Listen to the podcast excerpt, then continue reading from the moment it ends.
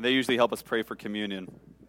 But it's good to see you this morning. If I haven't met you yet, I'm Stephen. I'm the pastor here at New Life Foursquare, and it's, uh, it's wonderful to see you all here. Um, I have a couple of short things that I want to just say briefly before we start. Uh, before I start kind of talking about what I feel like God has given us this morning. Um, the first one is that every once in a while I will um, uh, get some books for the library. You've heard me say this before. And we kind of stock it. It's in this room here. If you ever want to borrow a book, you're free to go in there, grab a book. There's a little sign up sheet. You can just say what the title of the book is and your name, just so we know where these books go. Uh, so if, uh, if you're interested in borrowing a book, there's some great ones back there. And I'm adding two to our library today. Uh, November 16th, Sylvia's not here. Sylvia can remember for me. But November 16th, I believe, is the Restoration Powwow uh, down at uh, uh, for the Siletz tribe down at no the casino. What's the casino? Chinook Winds. Thank you. My goodness. Um, Chinook Winds, and uh, everybody's invited to it. It's gonna be a public thing. We're thinking about maybe going to it just to check it out. Um, but do you know that there's a rich tradition of theology and churches within Native American uh, contexts? There's a rich uh, heritage there. And so these are two books that are sort of a part of that heritage of uh, so it's from Native American contexts, Christians within those contexts, um, discovering what it means to be native. So this week we're in uh, first uh, Philippians three. So I'm, we're going to go ahead and put it on the board. Can you put it on there? And we're just going to. I'm going to read through this whole section here. This is from about the middle of verse one until verse eleven. It is no trouble for me to write the same things to you again, and it is a safeguard for you. Watch out for those dogs, those men who do evil, those mutilators of the flesh. For it is we who are the circumcision, we who worship by the Spirit of God, who glory in Christ Jesus, and who put no confidence in the flesh. Though I myself have reasons for such confidence. If anyone else thinks he has reasons to put confidence in the flesh, I have more circumcised on the eighth day, of the people of Israel, of the tribe of Benjamin, a Hebrew of Hebrews. In regard to the law, a Pharisee. As for zeal, persecuting the church. As for legalistic righteousness, faultless. But whatever was to my profit, I now consider loss for the sake of Christ. What is more, I consider everything a loss compared to the surpassing greatness of knowing Christ Jesus my Lord, for whose sake I have lost all things I consider them rubbish that I may gain Christ and be found in him, not having a righteousness of my own that comes from the law, but that which is through faith in Christ, the righteousness that comes from God and is by faith. I want to know Christ and the power of his resurrection and the fellowship of his, sharing in his sufferings, being becoming like him in his death, and so somehow attaining to the resurrection from the dead. In Genesis 17, uh, if you started it in Genesis, you got up to chapter 17, you would read about Abraham and how Abraham received uh, the covenant of circumcision, and how from then on, Abraham and his sons and everyone down the line, all the males of the household, uh, were circumcised. Circumcision was meant to be a marker of the covenant that God had with Israel. It was a very clear and physical sign that somebody was marked as a Jew. It set them apart from other peoples. It was very obvious who the Jews were and who the Jews were not. It was a sign of purity, it was a sign of distinction, it was a sign of holiness, right? Holiness just means being set aside for God. It was a sign of holiness to be circumcised. And that's what circumcision represented. And as the church began to spread in the first century, it began to spread first among Jewish believers, among uh, synagogues, and Paul is a Jew, and all um, of our writers, our New Testament, except for Luke, are all Jewish. Jesus was Jewish. I don't know if that if you knew that or not, but he was Jewish. And uh, all the first believers, the first generation of believers, were found among Jews. That was sort of how the gospel began to spread. And so there were some people who thought about circumcision and assumed that the holiness which was associated with circumcision carried forward into this new covenant with Jesus? And Paul here is addressing this issue, and he rejects this idea. He rejects the idea that holiness and circumcision are linked together. The problem was not circumcision itself. Paul ends up circumcising Timothy. Remember we talked about Timothy last week? He ends up circumcising Timothy so that Timothy can do can move more freely among Jewish circles. the guys over here are like, "Oh man, that sounds awful." Shout out to my to my guys, my Young Life guys. Yeah. Uh, but as more Gentiles began to join the church, this suddenly this model of holiness becomes a bit more awkward. Suddenly there's some Gentiles they don't want to get circumcised right? And all of a sudden, you have this disagreement between those who are Jewish Christians and those who are Gentile Christians. And the Jewish Christians, maybe just in the back of their minds, but we all know that it's not just in the back of your mind, have this idea that, yeah, they're Christians, but, you know, maybe just not as, not as holy. Maybe just not as holy as us, right? They're a part of the family, of course, but we have Christ and circumcision, and they, and they just have Christ, you know, which is good, which is, you know, you need that. But, I mean, come on. You know, we have the fullness. Yeah, fortunately, we've totally gotten over that sentiment, right? Um, no, unfortunately, we still occupy those same places today. The, the names have changed, the labels have changed, the ideas have changed, but that concept, that, that desire to create division among the church still remains. And as I was thinking about an illustration of this, I, I found the perfect illustration actually was that during 250 years of slavery in the United States, we, we operated from about 1619 to about 1865. It's about 250 years. And uh, during that time, Christians who were slaveholders uh, had the idea that God allowed them to be slaveholders because they were converting their slaves. And isn't that a good thing to be converted? And so uh, it's, a, it's a perfectly fine thing to enslave people if you're converting them. Um, and so they would take them to church, and they would bring them into church with them on a Sunday morning. All the slaves would come to church with their slaveholders, but they wouldn't let them sit with them. Right? They wouldn't let them sit with them. In fact, the slaves had to sit in the balcony. In fact, there was an exit uh, and an entrance that was specifically for the balcony. You could reach the balcony without ever having to go into the main area. Because the idea was they have Christ, we want them there, but we might just be a little bit better. We might just have a little bit more. Of course, they're, they're Christians. Of course, they're part of our family. They're part of our, our family, the church family. But we have Christ and we're white. So that makes us just a little better. For 250 years, we did that. And it only ended about 160 years ago. The slaves may have had Christ, but the slaveholders had Christ and white skin. It was a model of exclusion that was brought from society into the church. People assume that because we can control the secular space, we should also be able to control the sacred space. Because I'm better than you outside these doors, that means I'm better than you inside these doors. And there's no distinction between these two things. And as much as it's easy and uh, comfortable, perhaps, to write off these Christians, uh, write off um, these people who did these terrible things, because it's so obvious to us that slavery is wrong, and it's so obvious to us that segregation is wrong. But to them, it wasn't obvious. To them, it was real. To these Jews living in the first century, this was legit. This was holiness.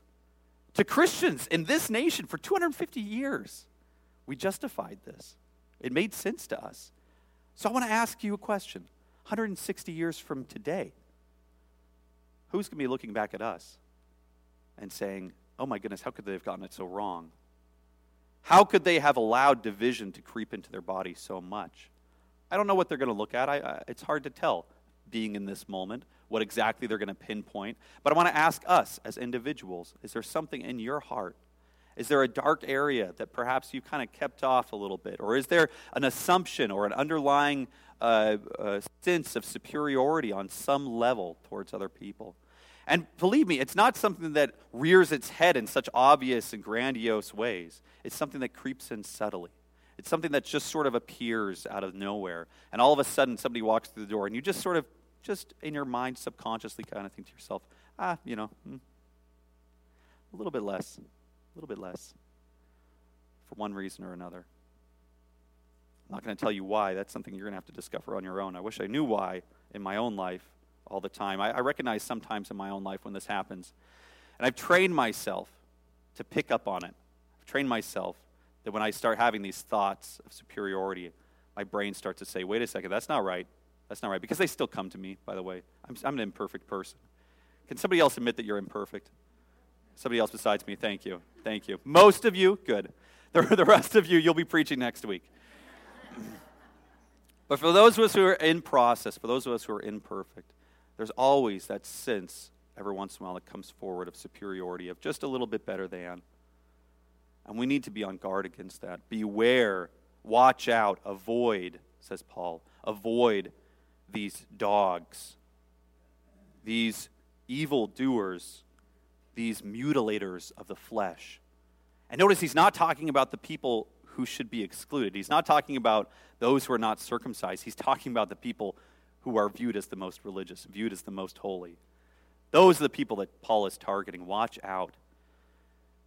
Because religious people will always try to exclude others from the presence of God. Religious people will always try to build a wall around the church to protect us or protect our space or to protect our power or something like that. Religious people do that. Be on your guard against that in your own life, in your own heart. Watch out. Beware. Don't allow paradigms of domination or exclusion to creep into the church. The message of the cross is that nobody is worthy. The message of the cross is that nobody is holy, that nobody has accomplished, that nobody has something in themselves which makes them worthy to stand before God. The message of the cross is that all have sinned and fallen short of God's glory but that through the cross, through the blood of Jesus, everyone has access to the presence of God. No one has access outside of Christ, but in Christ, everyone has access. And that's it. There are no parameters, there are no walls, there are no if you can just do this, or if you would just learn this, or if you would just grow in this way. It has to only be through the cross. And that's why Paul says, It is we who are the circumcision. We are the circumcision. And he's speaking to people who are not circumcised. We are the circumcision. There's nothing you can do, there's nothing I can do to make myself more holy in the eyes of God. Brother, we need to stop pretending like we're earning our faith. Somebody feel like that sometimes? Man, sometimes I find myself caught in the middle of that. And all of a sudden I'll turn around and say, Man, have I been trying to earn my faith this whole time? Have I been trying to rely on my own goodness to curry favor with God? Beware. Be on your guard. Sister, you got to stop believing the lie that you're unworthy of God's presence. There is only one access point to the presence of God, and that is through the blood of Christ. And if that blood is upon your life, you have worth.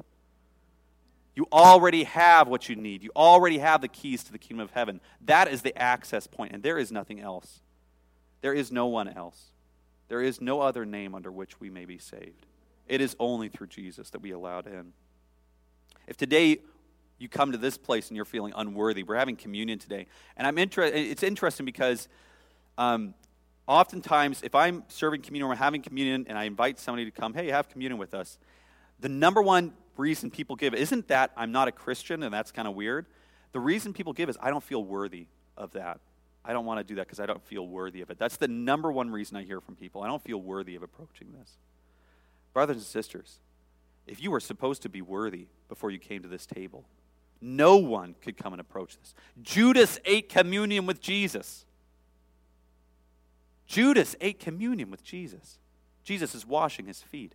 Come to the table. Come expectant. Come ready to enter in the presence of God because it's through this act, it's through the blood of Christ that we're able to stand before God in the first place. It's not through anything else.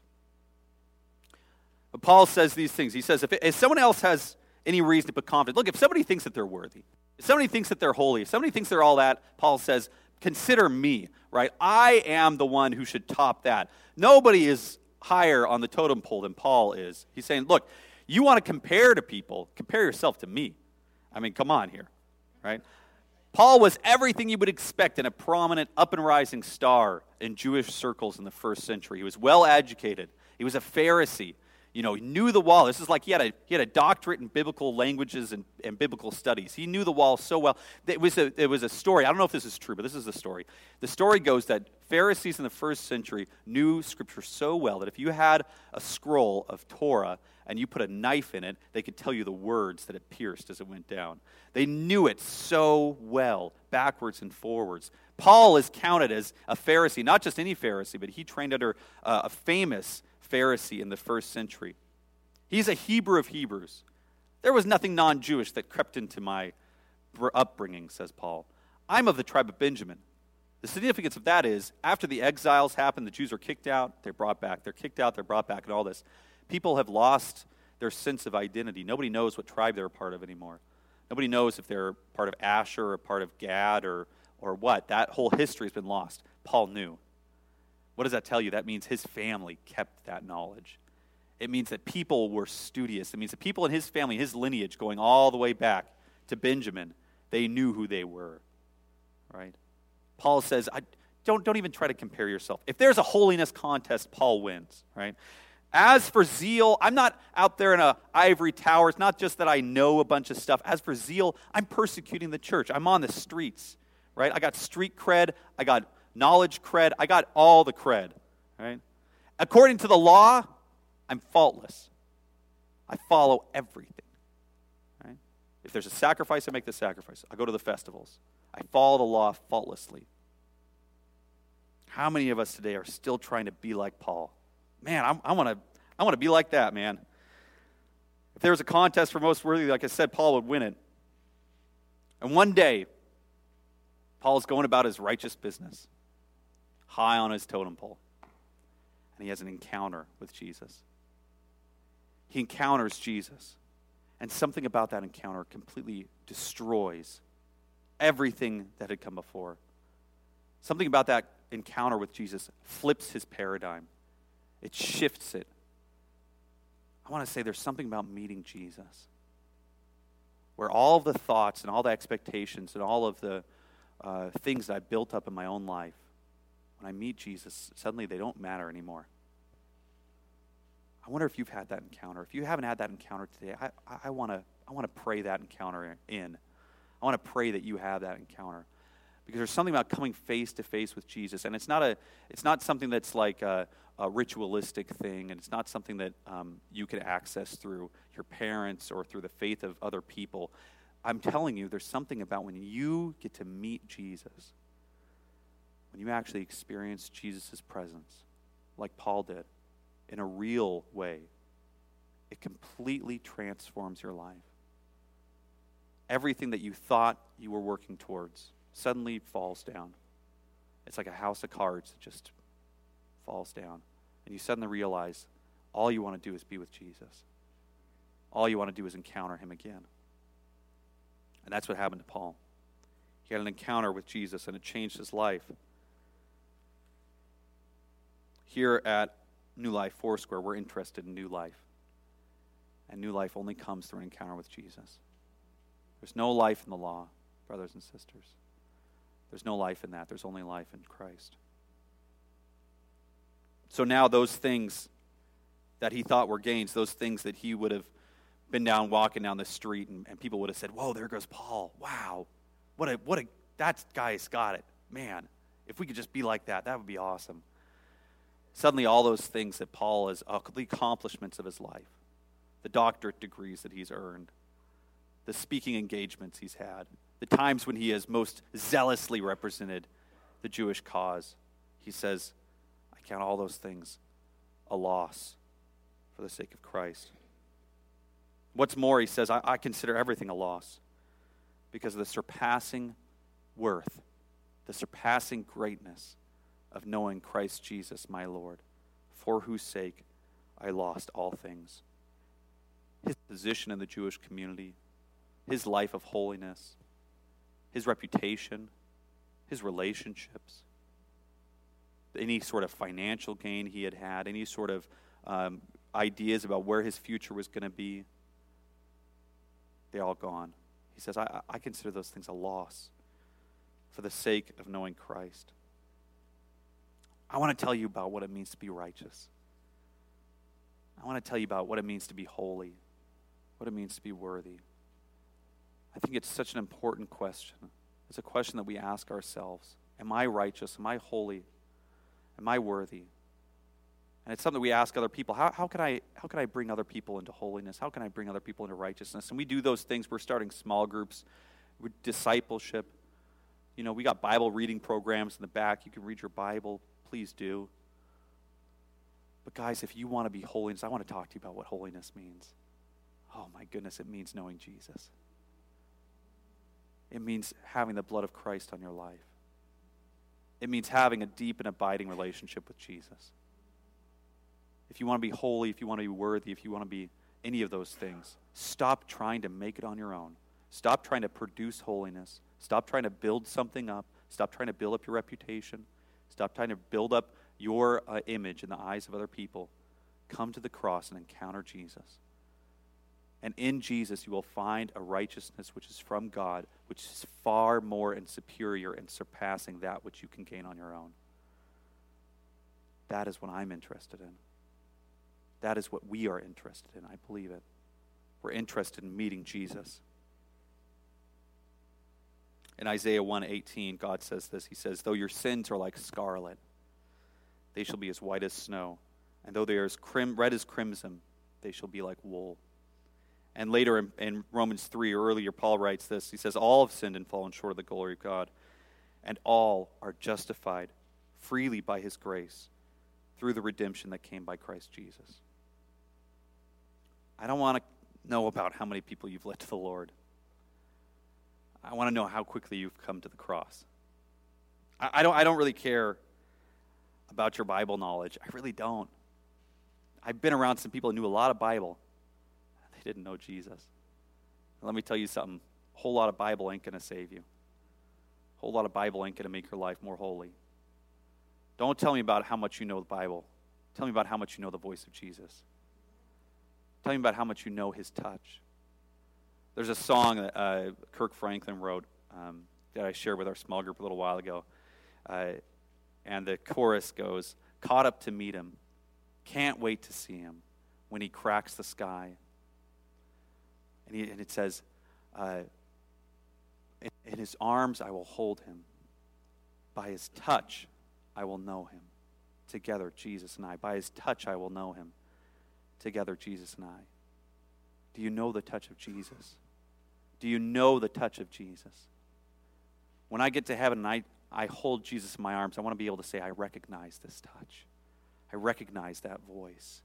I recognize this presence. That's what I want.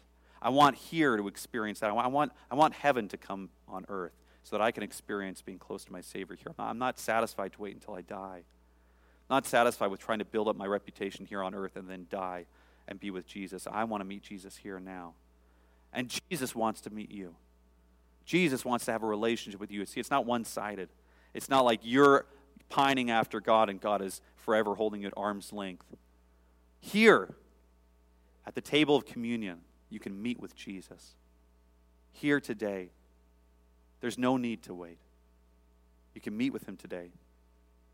I want to know Christ, says Paul, to know the power of his resurrection and participation in his sufferings, becoming like him in his death, so that in some way I might also join him in his resurrection.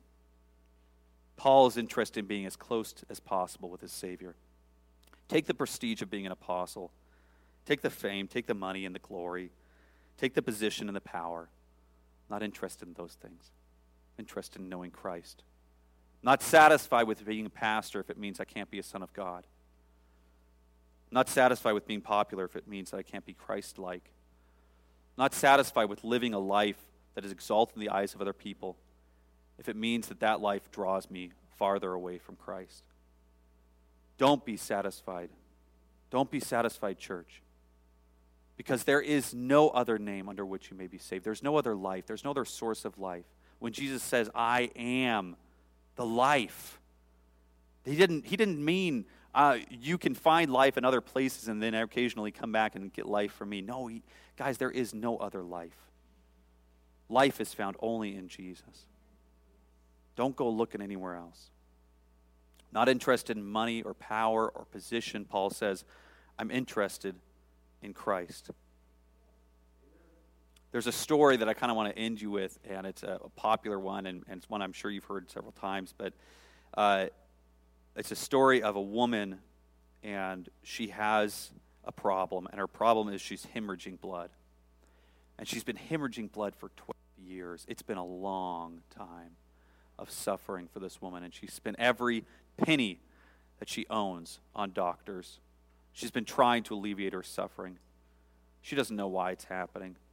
Doctors have just been saying, I don't, I don't know. I don't know what to do. Everything she's tried has failed. She needs something. She needs beyond advice. She needs something beyond good sentiments. She needs an encounter with somebody. So she hears about Jesus, right? She hears that there's this guy and he heals people. And she says, Man, if I could just get close enough to him, if I could just get get to him. I, I just want to touch him. If I could just touch the hem of his garment, maybe I could be healed by that. I, I don't want to. I don't want to make a big scene. I don't want to. I don't want him to, you know, make a big deal out of it. I don't need people to say make way and, and bring me out in the open. I just need to get close to him. I just want to touch him. And so she kind of makes her way into the crowd, which, by the way, she wasn't allowed to do. She was supposed to be by herself. She was supposed to be sequestered away, but she, she says, I can't help it. I need to go. I need to be near Jesus. So she makes her way through the crowd and she reaches out and she and she grabs his, his garment. Immediately she's healed. And then uh, this phenomenal thing happens, which I, I just love, and it's going to make me tear up, but I just love this about Jesus. He could have just kept on going. He could have just said, okay, another one healed, okay, good, and, and moved on with his life, right? He could have just said, good, I'm glad that that happened, and, and then, but he doesn't. He's on his way to heal somebody. He's on his way to heal a little girl. Did you know this story? He's on his way. He's got a purpose. He's got a plan. There's people around him, right? He's moving. But he stops and he says, Whoa, somebody touched me. And his disciples say, What do you mean somebody touched you? Everybody's touching you. And she says, No, no, no, no, no. There is somebody here who has been healed. And they need to come forward and talk. And they wait. And I can imagine the person who's waiting to be healed, their family, their father, is waiting for Jesus to come to their house. And he's saying, Man, why is this guy taking so long? Please, my daughter is dying. Can, can you just hurry this along? And Jesus says, No, no, no. No, no, no. We're going to wait. Who is it? And so this woman comes forward, right? And she admits, she says, I'm sorry. I, I, did this. And, and Jesus could have said, All right, good. Thank you for admitting that. Let's move on. Jesus could have said, I appreciate you. I just wanted to let know who you were, saw your face. All right, let's go. But he doesn't. It's the words say, Jesus heard her whole story, her whole truth. He sat there while she began to, to cry out to him, to tell him all the times that she had tried to go to doctors, to tell him all the times that her neighbors had ostracized her, tell her all the times that she felt like uh, you know she was worthless, tell her all the time. He sat there while she told him her whole truth. And then Jesus says, Good, now go. Jesus is interested in an encounter with you. He's not interested in, in, you coming to church on a Sunday and saying your praise and listening to the Bible and going back to your life. He wants an encounter with you. And if you would take the time to seek Him, if you would take the time to reach out and touch Him, I guarantee you the Savior you will find is not somebody who's going to go on with their day. He's going to stop. He's going to say, Wait. He's going to say, I want to hear your story. I want to know about you. I want to hear your whole truth. Because Jesus is as interested in an encounter with you as you are with Him. We do not serve a God on a throne who is unapproachable. We serve a God who made himself the most approachable. We, didn't, we don't serve a God who sits on a throne and says, I hope that you can make it up here. We serve a God who came off of his throne, came and dwelt among us, became a servant among us, met us here so that we can have an encounter with him. That's the kind of God that we serve. That's the kind of Jesus that I serve. What does it mean to be righteous? Know Jesus. I just hope that you have a relationship with Jesus today. And I know that that's sort of a cliche thing to say, right? A relationship with Jesus, but that's what I'm interested in. And we need to get beyond a point where we're more interested in our theology than we are with Jesus. We need to get beyond a point where we're more interested in being right than we are with knowing Jesus. We need to get beyond a point where we're willing to allow superiority or different levels of spirituality to eke into our subconscious. We just need to know Jesus. Can we have somebody, can you, can somebody, Kim, could you run downstairs and get the kids and tell them to come up? We're going to have communion together.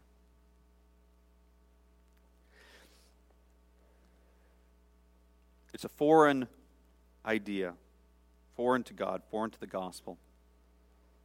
That something that you do makes you worthy of being in God's presence. The gospel is very simple.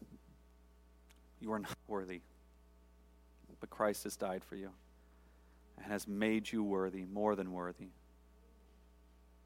And so we're going to pray for a minute, and I, I want you to take some time, before we take communion, take some time to deal in your own body, in your own mind, in your own soul with what I've been talking about. All right? Take some time to just be alone with God for a little bit and allow Jesus to talk to you. Allow yourself to have an encounter with Jesus. And maybe this is this might even be for the first time, or might be for the first time in a long time, or might be the first genuine encounter that you have. But God wants to have an encounter with you this morning. and I don't want to let an opportunity go past unless you have an opportunity to meet Him. So, Lord, we just come before you. And God, we carry with us our histories, our hurts, our relationships. And God, you say you want to know our whole truth. Okay, well, this is our whole truth, God. There are times in our life when we've been hurt. There are times in our life when the people who should have protected us didn't. And in fact, they turned against us. There's times in our lives where churches have turned against us. There's times in our lives, Lord, where the people who should be inspiring us to love you have shown us hatred. God, we've been ostracized by our friends and neighbors. There's a lot of brokenness, Jesus. You want to know our whole truth? Well, this is our whole truth. Would you take a moment, just silently, as the kids come up, and they're going to come up here in the front, but would you just take a moment to be with God, to be with Jesus? Let's just pray silently for a minute.